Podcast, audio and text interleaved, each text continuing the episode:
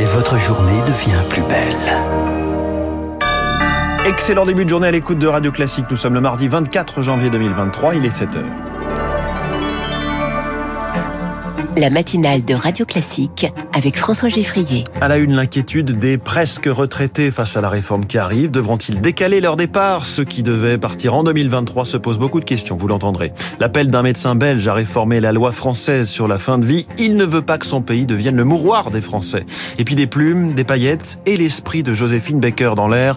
La haute couture fait son show à Paris. Radio Classique était au défilé Dior. Après ce journal, le prix des matières premières peut-il exploser à nouveau cette année? Sera l'édito de François Vidal à 7h10. 7h15, les stars de l'écho. On va passer l'étude d'impact de la réforme des retraites au scanner. Je reçois Philippe Trénard, économiste et professeur au CNAM, membre, membre du Cercle des économistes. Radio classique. 7 heures sur Radio Classique, c'est le journal de Lucille Bréau. La réforme des retraites inquiète les futurs bénéficiaires. Les personnes nées en 1961 seront les premières concernées par le recul de l'âge légal de départ à 64 ans. Selon le Haut Conseil des finances publiques, la réforme va pousser 50 000 personnes à décaler leur départ cette année. En Loire-Atlantique, une association aide les futurs retraités à s'y retrouver. Leur portage de Lauriane Tout-le-Monde.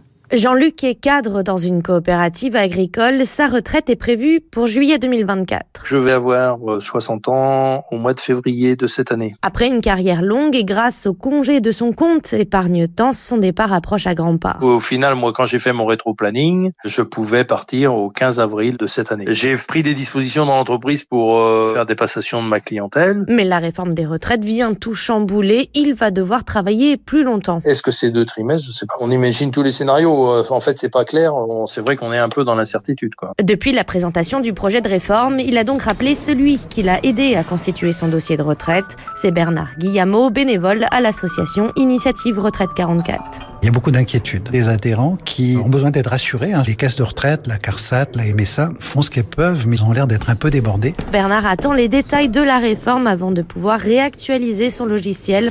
Un tableau Excel rempli de centaines de lignes, de chiffres, de dates et de pourcentages. Alors le voilà notre euh, fameux outil rempli. C'est comme la déclaration d'impôt, mais là on la remplit qu'une fois. On va quand même éviter de se tromper parce que ça engage euh, les revenus du reste de la vie. Une fois le dossier de demande de retraite déposé, le salarié n'a que deux mois pour le corriger.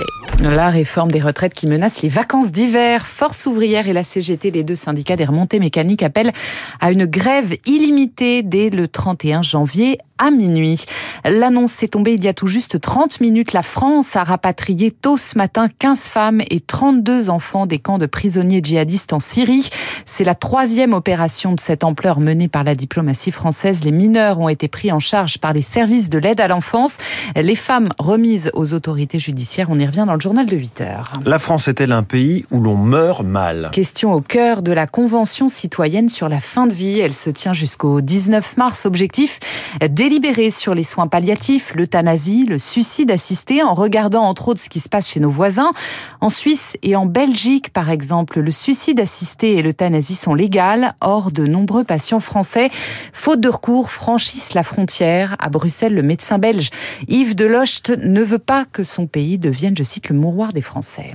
De plus en plus, les hôpitaux belges ferment leurs portes parce qu'on en a un peu assez. C'est pas facile pour un médecin de pratiquer ça. On espère de tout cœur qu'il y ait un jour une amélioration de la loi Claes-Leonetti et que ces pauvres patients français gravement malades ne doivent plus faire des centaines de kilomètres en Suisse ou en Belgique pour euh, trouver une issue euh, à leur maladie. La loi Leonetti, elle est incomplète en tout cas pour certains types de maladies. Des maladies neurodégénératives, ce sont des maladies pour lesquelles on n'a aucun traitement et qui durent des années et on termine sa vie dans un état épouvantable. Et donc, moi, il m'est impossible de dire à un patient, vous ne souffrez pas assez, revenez l'année prochaine. Propos recueillis par Rémi Pfister. Il n'y aura pas de nouvelle dérogation pour les néonicotinoïdes, ces pesticides qualifiés de tueurs d'abeilles. La France renonce finalement à accorder un délai supplémentaire aux producteurs de betteraves sucrières. Paris se conforme ainsi à une décision de justice européenne. Il est 7h05 sur Radio Classique. Deux ans après, les entreprises britanniques ne digèrent toujours pas le Brexit. Le 1er février 2021, le Royaume-Uni quittait officiellement l'Union européenne. Aujourd'hui, l'économie britannique pense encore ses plaies. Préoccupés, les patrons britanniques réclament de grandes décisions pour la croissance. Selon Renaud Foucard, économiste à l'Université de Lancaster, Londres a toutes les raisons de se sentir isolé économiquement. La première peur des entreprises britanniques, c'est le fait qu'à l'arrivée de Rishi Sunak, il a annoncé que tout ce qui restait comme loi de l'Union européenne devait disparaître d'ici la fin de l'année. Et donc, ils doivent tout remplacer et donc recréer des incertitudes sur un tas de demandes de régulation. Donc avant de digérer le Brexit, il faudrait d'abord même définir ce que c'est. Les Européens ont des programmes très ambitieux où ils ont relâché toute une série de contraintes sur les aides d'État.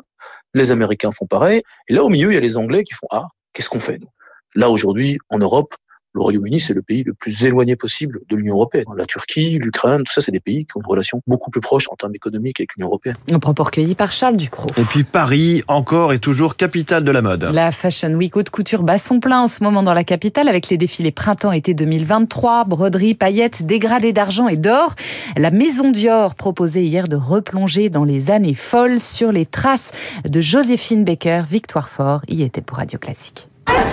En pleine frénésie entre les accolades et les photos, la directrice artistique de Dior. Après le show, euh, j'ai souvent envie de manger. Maria Grazia Chiuri a choisi de revisiter les années folles comme une ode à la liberté. Je pense que c'est la période la plus importante dans la mode. On a enlevé les corsets et c'était un moment révolutionnaire. Et moi, ce que j'ai fait chez Dior, c'est de garder les codes de la maison pour les rendre plus légers, avec des choses plus faciles à porter. Easy to wear. Sur ces vêtements, des broderies presque aériennes, des velours fluides, des ivoires, gris perlés, touches subtiles de paillettes ou franges très musical. Le fil rouge, c'est Joséphine Baker, chanteuse et danseuse entrée en résistance. L'artiste américaine Michaeline Thomas a créé les décors, 13 portraits de femmes noires imprimés sur des tissus piqués de sequins. Ces femmes ont défié les statistiques. Tout autour d'elles leur disait non, mais ça ne les a pas arrêtées. Elles étaient toutes vraiment engagées. Au bout de la scène, Joséphine Baker en image veille, alors que sous les applaudissements, les mannequins retournent en coulisses. Voilà l'esprit année folle de Dior pour débuter cette semaine de la mode. C'était hier dans les jardins du musée Rodin. Merci Lucille Bréau. C'était le journal de 7 heures de Radio Classique. On peut le retrouver en podcast sur radioclassique.fr. Tout savoir sur les matières premières en 2023 avec le rapport annuel qui fait référence Cyclope. On en parle dans l'édito de François Vidal dans un instant. Puis cette question, que révèle l'étude d'impact de la réforme des retraites enfin publiée hier? Philippe Trainard, l'économiste, professeur au CNAM, membre du Cercle des économistes et ce matin la star de